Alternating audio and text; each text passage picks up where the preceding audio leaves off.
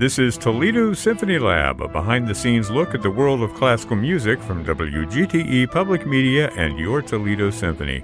I'm Brad Cresswell. Joining me today in the studio is the Toledo Symphony's marketing director, Vanessa Gardner. And by phone, we have Principal Second Violin and Artistic Administrator Merwin Siu. And also by phone, we have a very special guest.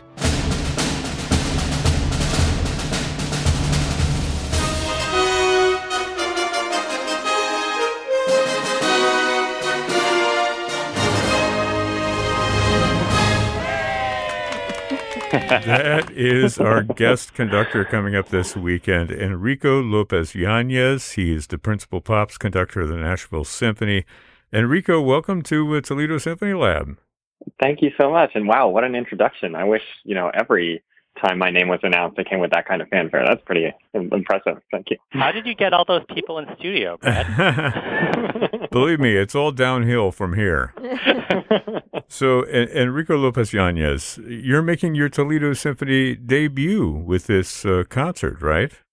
That's correct. I'm very excited. I can't wait. Yeah, well, we can't wait to have you.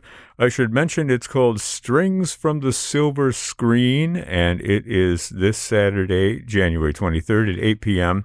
You can stream this concert. Uh, there will not be an in house audience, but you can stream the concert live. That is at stream.artstoledo.com. You can find more information at 419 246 8000 if you want to use the phone. And just uh, remember that uh, you can also stream all those concerts after the fact, including the wonderful uh, cornucopia of concerts that the Toledo Symphony has to offer. That again is online at stream.artstoledo.com. So, Enrico, uh, we're going to talk about film music today because that is what you're centering on this weekend. I imagine as a pops conductor, you, you do a lot of uh, film music as well.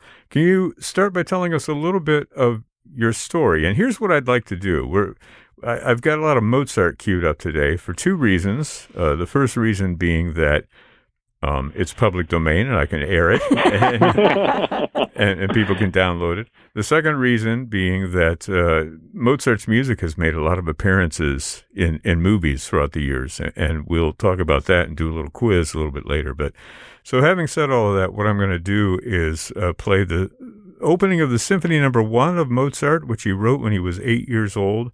So, I want you, Enrico, to take us back to uh, when you were eight years old, right? okay. Let's, let's, see if we can do that. I'll take you back a little bit here. I'm imagining Wayne and Garth. Yeah.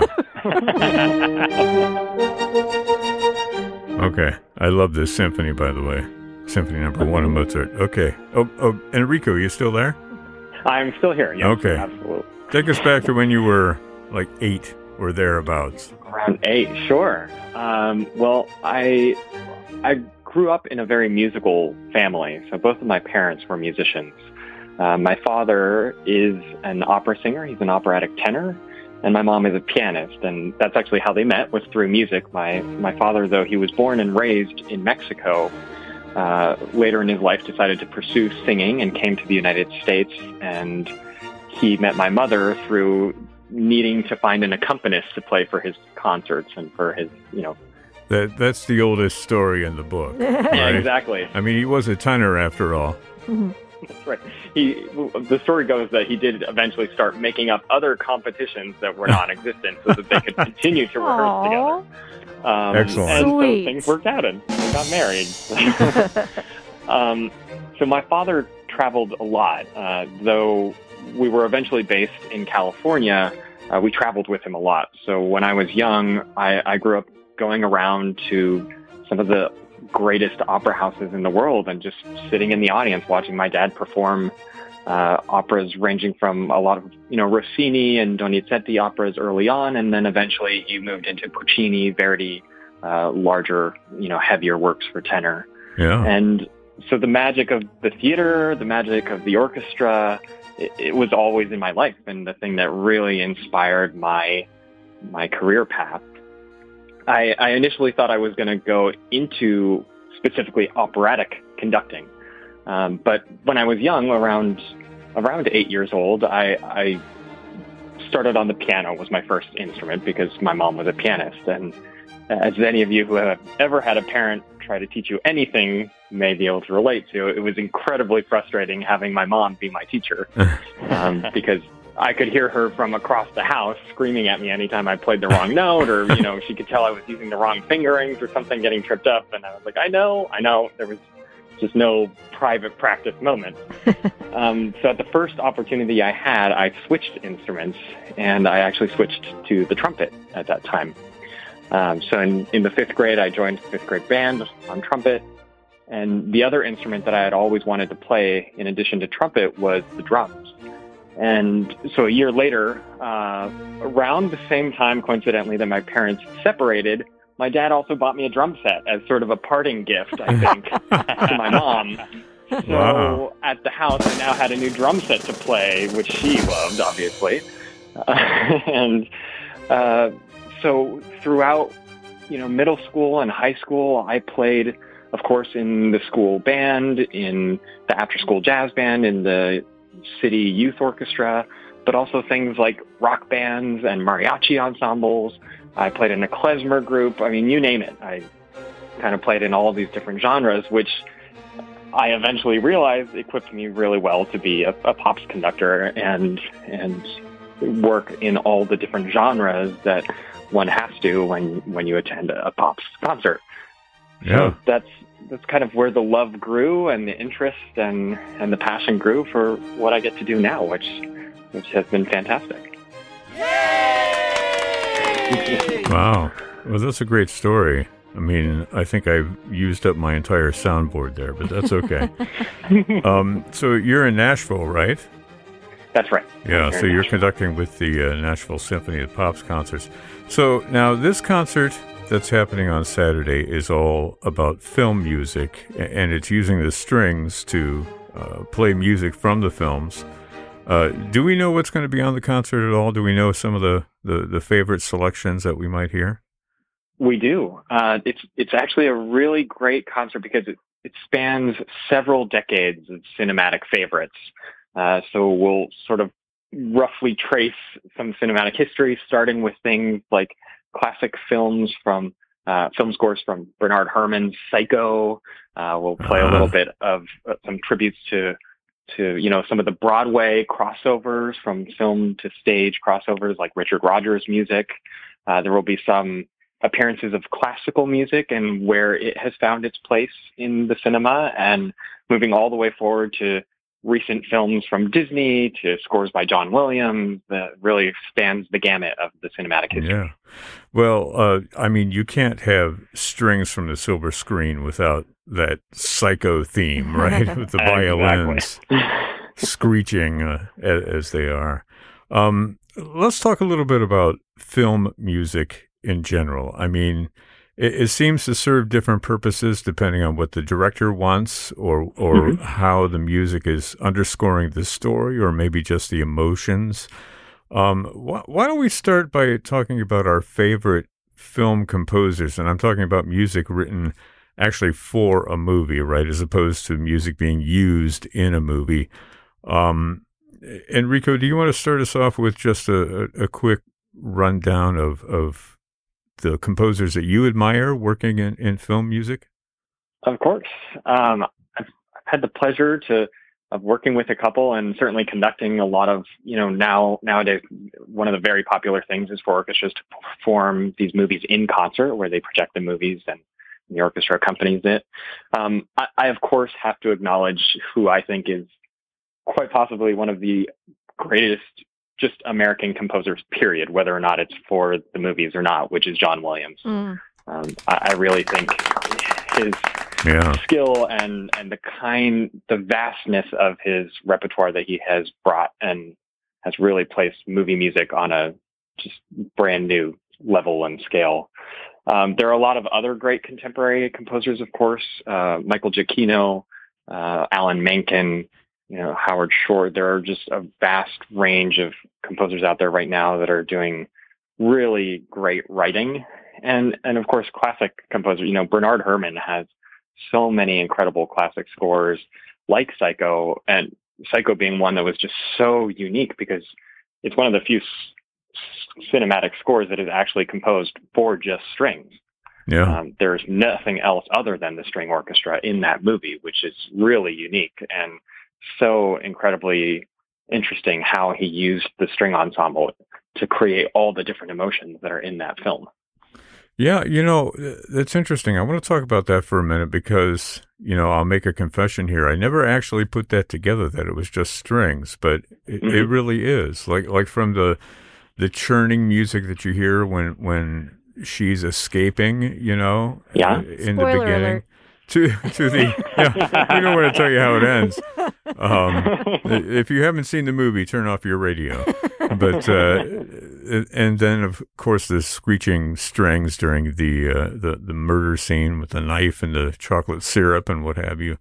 All of that, all of that done with the strings.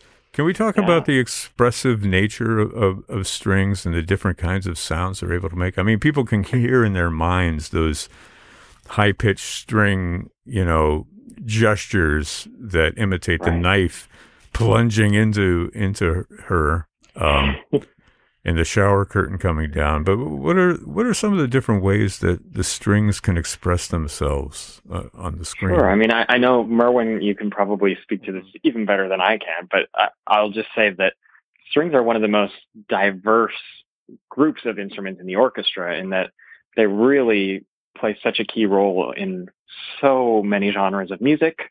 And part of that is that they do have so many sort of extended or unique extra technique abilities that they have, whether it's, of course, playing it in a traditional fashion, whether it's plucking the strings, whether it's tapping on the strings with the wood of the bow rather than the hairs of the bow, you know, sometimes even tapping the physical body of the instrument or, you know, all kinds of ways you can move and manipulate your left hand to create different sounds. And it's just an instrument that composers have really explored very deep, deeply because they've been around, of course, for centuries. And so as a result, we have all these unique effects and sounds that can be created by these very traditional and beloved instruments. Yeah. Well, Merwin, you're a string player. You agree with that? Oh, I totally disagree. We're very monochromatic. no, I would, I would, I would absolutely agree with that. I think one of the things that that helps so much as well is when you go from the lowest um, note that the double bass can play, especially with that extension, all the way to the highest notes of the violin. There's just a huge pitch frequency range, and that can really communicate so much. Um, and I think the other thing that I think is really interesting is there's so much kind of ability to um, because of the way that the fingers can vibrate back and forth, you can very much imitate the feeling of a human voice in that. So it can mimic the vibrations that a voice makes when they're singing. And so I think in that sense, there's a very human quality that speaks very much to the heart. So I think I would just add those couple of little things to what Enrico said. Yeah. Now, are these all, uh, for the most part, arrangements for the string orchestra of, of themes from these movies that we're going to hear?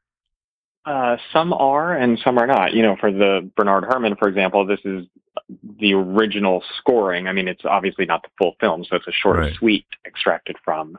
Uh, same thing with some of the, the classical repertoire, and a few, yes, have been adapted for this ensemble, given that during COVID times, we cannot fit, you know, 80 to 100 musicians on stage Right. safely. So, yeah, Right. these are adaptations. yeah. Well, Enrico, I know you have some some experience doing these kind of virtual offerings.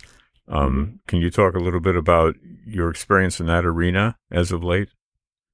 Sure. I, I have to say that it has been unique and posed new challenges, of course, for orchestras around the country and around the world that we are not used to. But thankfully, orchestras have been adapting quickly and being able to offer these, which I think is such a great way to continue to connect to our audiences in the community and and bring forth art, which, as we all know, we are in desperate need of during these times is consuming something that's positive and good for our souls.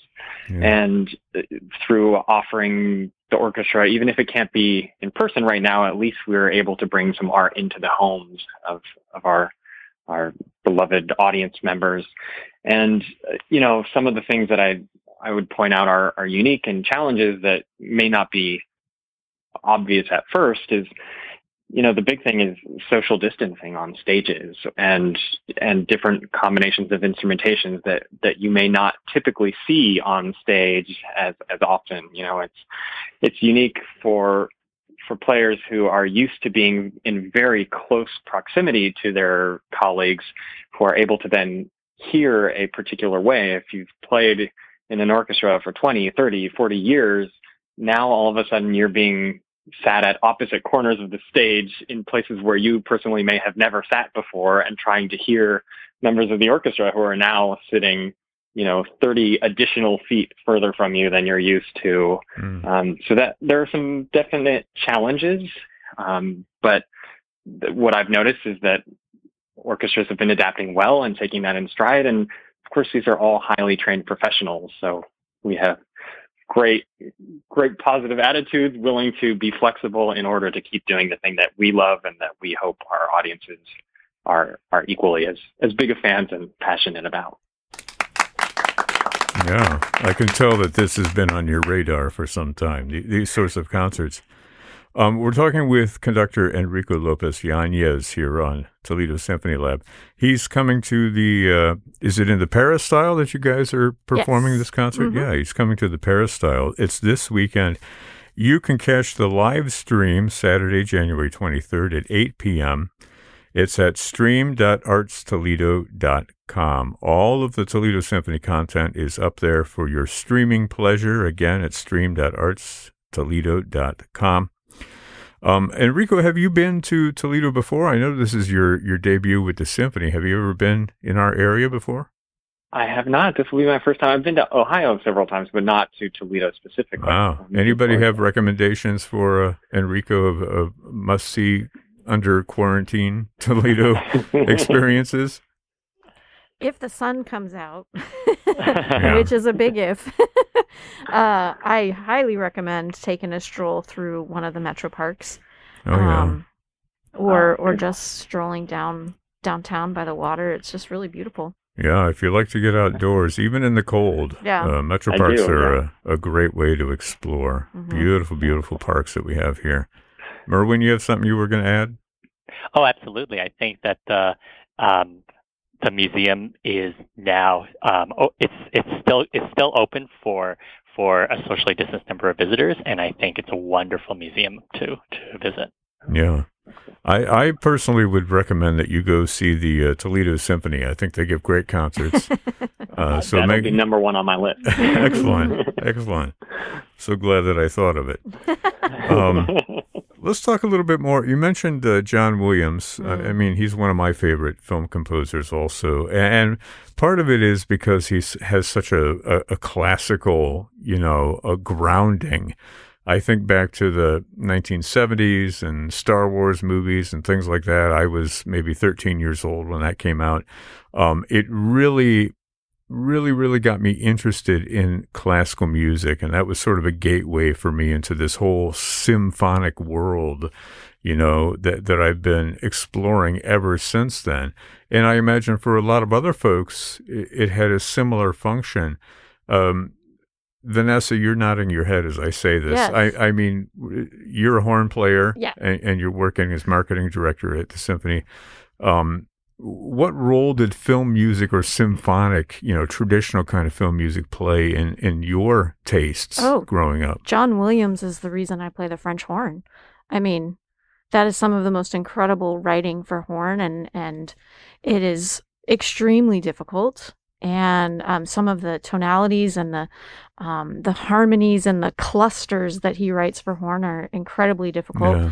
Um, but it it I mean, when you hear John Williams writing for French horn in any movie score, I mean, how can you not help but want to go play that instrument? yeah. Um, so I just, I mean, every single, every single pops concert I've ever done with any John Williams music, I'm just like, bring it. I don't care how how badly my face is bent out of shape at the end. I just I, I want it all. It's so fun. It's uh, there's something to be said with uh, the idea of like listening to John Williams makes you want to play the horn, and listening to Bernard Herrmann's Psycho makes you want to play a string instrument.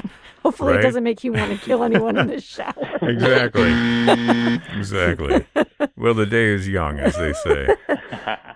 Um, Merwin, what what do you think about composers like John Williams? I mean, I think you can trace, you know, go back and trace a direct line between somebody like Korngold, you know, and, and Williams, those kind of swashbuckler Errol Flynn movies, the way that that music uh, unfolds throughout the film, and the way that Williams uses his his music as well, and you know, even going back to the leitmotifs or the themes Mhm. of Richard Wagner and his operas, um, it, it seems like there is much more of a direct line, sort of a, a classical pedigree for somebody like John Williams than there is for somebody like John Carpenter, for instance. You know, you you want to talk about that a little bit? Well, I think that it's, it's interesting because I didn't actually grow up um, seeing those movies in theaters, and I think there's kind of that lack of that visceral effect. So, so for me, it wasn't so much oh I saw Star Wars in the theaters, and it that cinematic music was kind of my gateway into classical music. Um, I'm actually coming to a lot of these soundtracks when I'm older or when I'm introducing them to my kids. So, I mean, yesterday night I was um, watching the Harry Potter, the first Harry Potter movie with my eight-year-old, and he was who's just going through the books for the first time, and I'm almost having that kind of secondhand thrill of watching him just um, be immersed in these amazing scores and um, that Quidditch scene, which is Mm. basically like the French horn marathon. Yeah. Yeah. I mean, Mhm. that's. I mean, I, I I've played the movie and I'm just listening to it and thinking, oh my gosh, those poor faces. You know, I um I played a concert a couple years ago where the uh, we had some Harry Potter music on the program, and the conductor had never seen any of the Harry Potter films, Uh-huh. Wow. so he had absolutely no idea how these scenes unfolded or what the emotion or the um the vibe was for, for um for the the films and and so I was getting really frustrated. I was playing first horn and he just had absolutely no clue. And um he he then finally confessed to the orchestra that he didn't know what was going on here. And I just did I couldn't even stop myself. I was like, "Oh, this is when they enter the great hall and it's very, you know, processional." And everybody just turned and looked at me and I just turned red. And I was like, "Can you just let me do it?" You were like- this horn, you know, this big entrance and and I, I just led my section. I was like, please don't watch. Yeah. just look at me. We- we should We're have had take you- my tempo. we should have had you on our Harry Potter show back in the Well, and day. you know, John Williams borrows a lot of some of those motifs, like the clock scene in the third film is very Yeah. Prokofiev Cinderella, you know. Yeah. Well, he comes in for, you know, on, on, on one side, it's praise for the way that he uses and incorporates, you know, the, the material from different composers into his scores. And on the other hand, he gets criticized Yeah. for that because they're like, oh, it's not original or whatever. But everything that he does is done with such craftsmanship Mhm. and brilliance, really. The way, I mean, he may draw on other composers, but the way that he puts it together is so much in the spirit of what the movie is doing at, at any given moment and really makes the film. I Mhm. mean, you know, what if Star Wars, instead of beginning with that huge brass fanfare, began with, you know, something else, like a little woodwind flourish, and they were like, "Oh, here comes a spaceship," and what have you. I mean, I mean, the way that he does it is is just so majestic and grand. Now, Enrico, I have to ask, and I know that uh, the answer is yes, or should be yes, and just say yes. Um, ha- have you seen these movies that you're conducting music from? I have, and to be honest, it it was only because I knew I was conducting Psycho that I actually forced myself to watch it at this point because I had not seen it. To be honest, I'm I'm not a big either scary or horror film kind of person, which is what I was really expecting from Psycho, Yeah. um, and was pleased to now report back that I really loved the movie and thought it was great. Um, yeah. What's your favorite but- part? but that- oh gosh. Not, not to put Um, you on the spot. well, I mean, I think because of all the hype of the murder scene, I, I was just really on edge waiting for that moment to finally appear so I could finally tell my friend, oh, yes, I get the references or I understand what's going on. Yeah. So looking back, I think that's probably still my favorite part. Yeah. And and then in doing research about the film, I didn't realize that it took them three days of filming to, to put together that one sequence. Right. Well, it seems like it's very uh, carefully choreographed, right? Right. That's great. Well, we don't have a lot of time left, but I did assemble a quiz because the, the one thing that we didn't talk so much about was the usage of classical music in the movies. So this occurs mm-hmm. rather often. Uh, sometimes, you know, it's done to great effect. Sometimes it, a character in the movie is actually playing an instrument, right? So the yeah, music. Like Merwin. yeah, well, Merwin is, as as we know, he is a member of the uh, Marvel Cinematic Universe, part of the string quartet that played in the Avengers. Um, we've talked that to death, so we're not going to talk about it today. so I I wonder, do you think um, using classical music, uh, pre-existing classical music in film, was a cost-cutting measure, or is it really a creative? Uh, well, it depends. I mean, like for instance, the uh, I was going to say the Roadrunner, no, the Lone Ranger theme, w- which mm-hmm. comes from uh, William Tell by Rossini, right? They used that on the radio first of all because they didn't have to pay any royalties mm-hmm. to a composer, a- and then it became, you know, iconically associated with the Lone Ranger, Hi Ho Silver, that kind of thing. So I, I think that plays a bit of a role in it as well, but.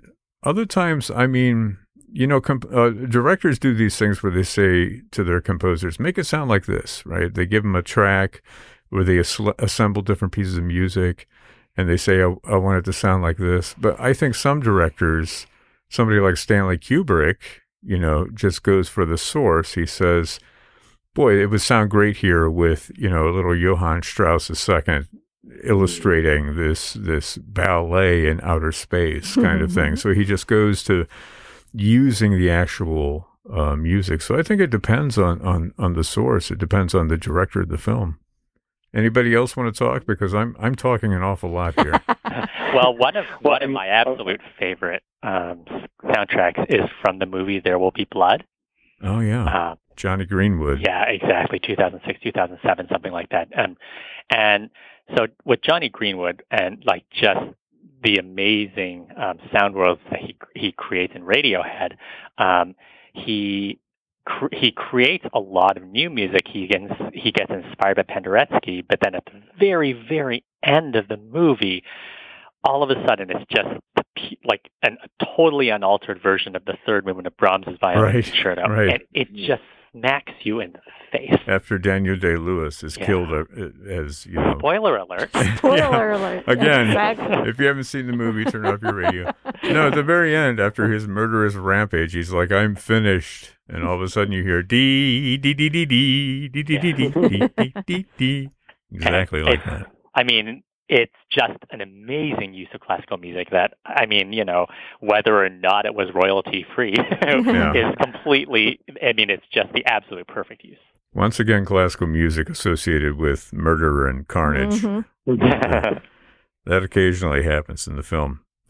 Um, I'm going to do a little quiz, and we may have to push this off into the podcast version of the show. But uh, I, think it'd be fun to do this and see how we do. It, it is called Mozart in the Movies quiz. And so what I've got here are different movies that use the music of Mozart, and I'm going to give you clues as to what the film is, right? So you have to mm-hmm. tell us the name of the film. I've got three different clues, so I'll go through them, uh, you know, sequentially, depending on if you get it or not. Let me pull up a little music here. See if you recognize this. Mm-hmm. Okay, this film is a tragedy. It's about a tightrope walker. It's a Swedish film. Anybody got it? What? It gave its name to the Mozart piano concerto we're hearing right now. Oh, Elvira Madigan?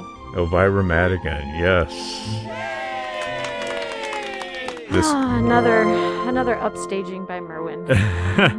Merwin is back. I also I, wa- I watched tightropes a lot in my day.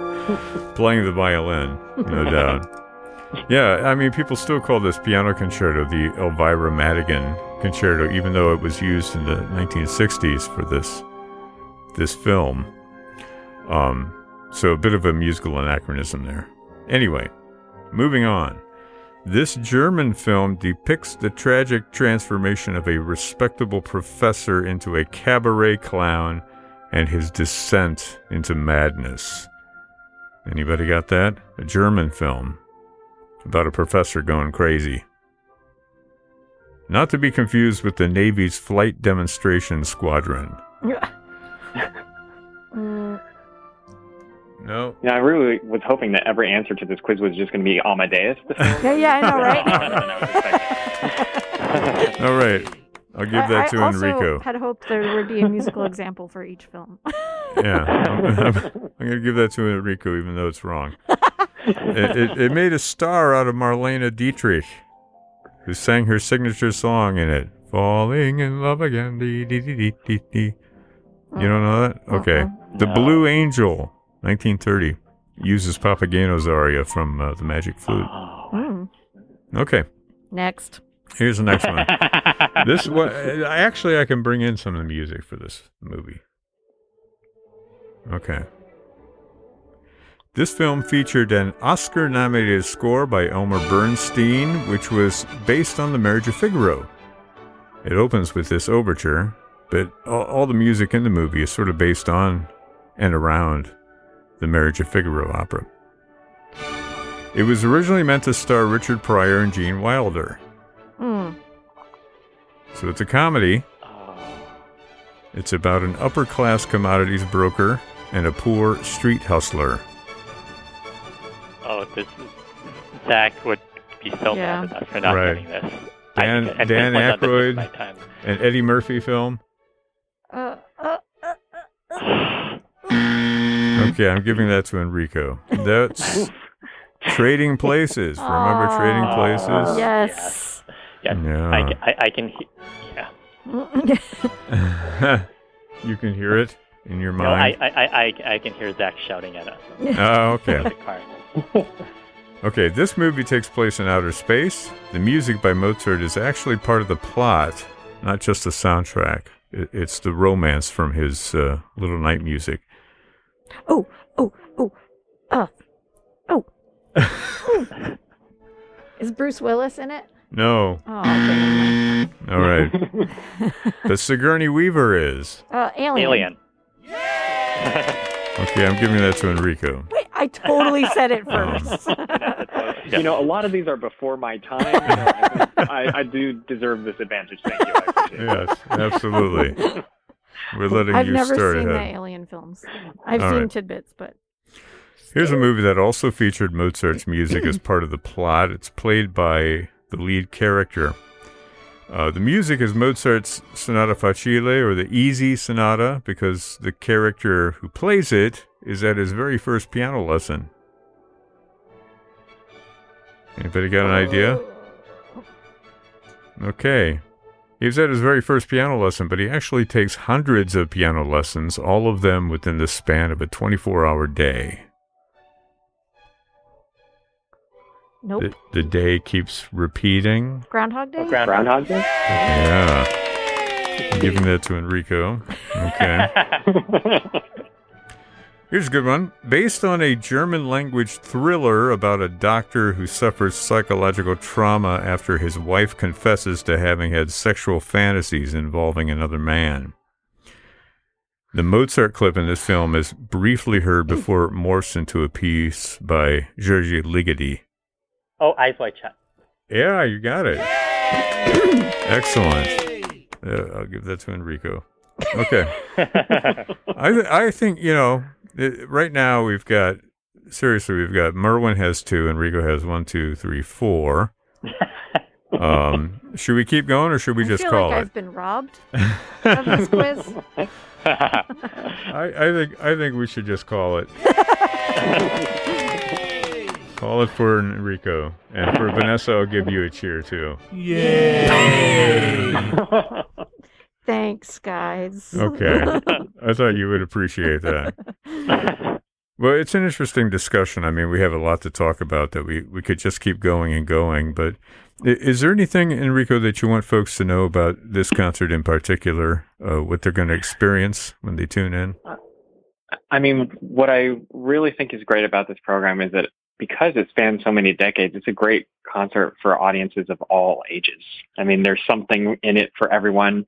There will probably be a couple scores that you've maybe never heard before and then some all-time classics and and that's true for someone who's you know watched movies and appreciated cinema from the 20s and 30s all the way through people who just watched some of the most recent Disney movies that were released a couple years ago so yeah. it's it's really a cross-generation program with some of my and I think the orchestra's hopefully too all-time favorite scores that's wonderful.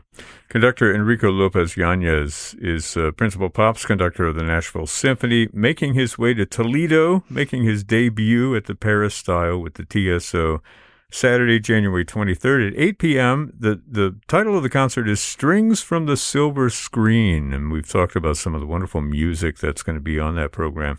It is streaming online at stream.artstoledo.com. You can watch the live stream there. Also, uh, rent the concert after the fact, along with all the other offerings that the Toledo Symphony has. Uh, if you want to call up the box office, get information, that is at 419 246 8000.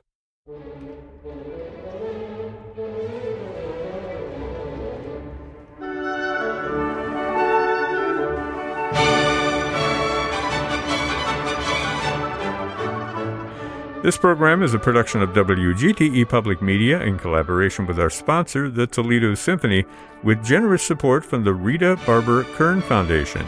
You can download episodes of our program as a podcast by going to our website at wgte.org/lab. You can also subscribe to us through your podcast app of choice, including Apple and Google Podcasts. And remember, you can check out all the upcoming events at the Symphony by visiting their website at ToledoSymphony.com and their various social media outlets on Facebook, Instagram, and Twitter. And again, you can find all of the TSO streaming concerts online at stream.artstoledo.com. My thanks to Vanessa Gardner, Merwin Siu, and our special guest, Enrico Lopez Yanez. I'm Brad Cresswell, and this has been Toledo Symphony Lab from FM 91.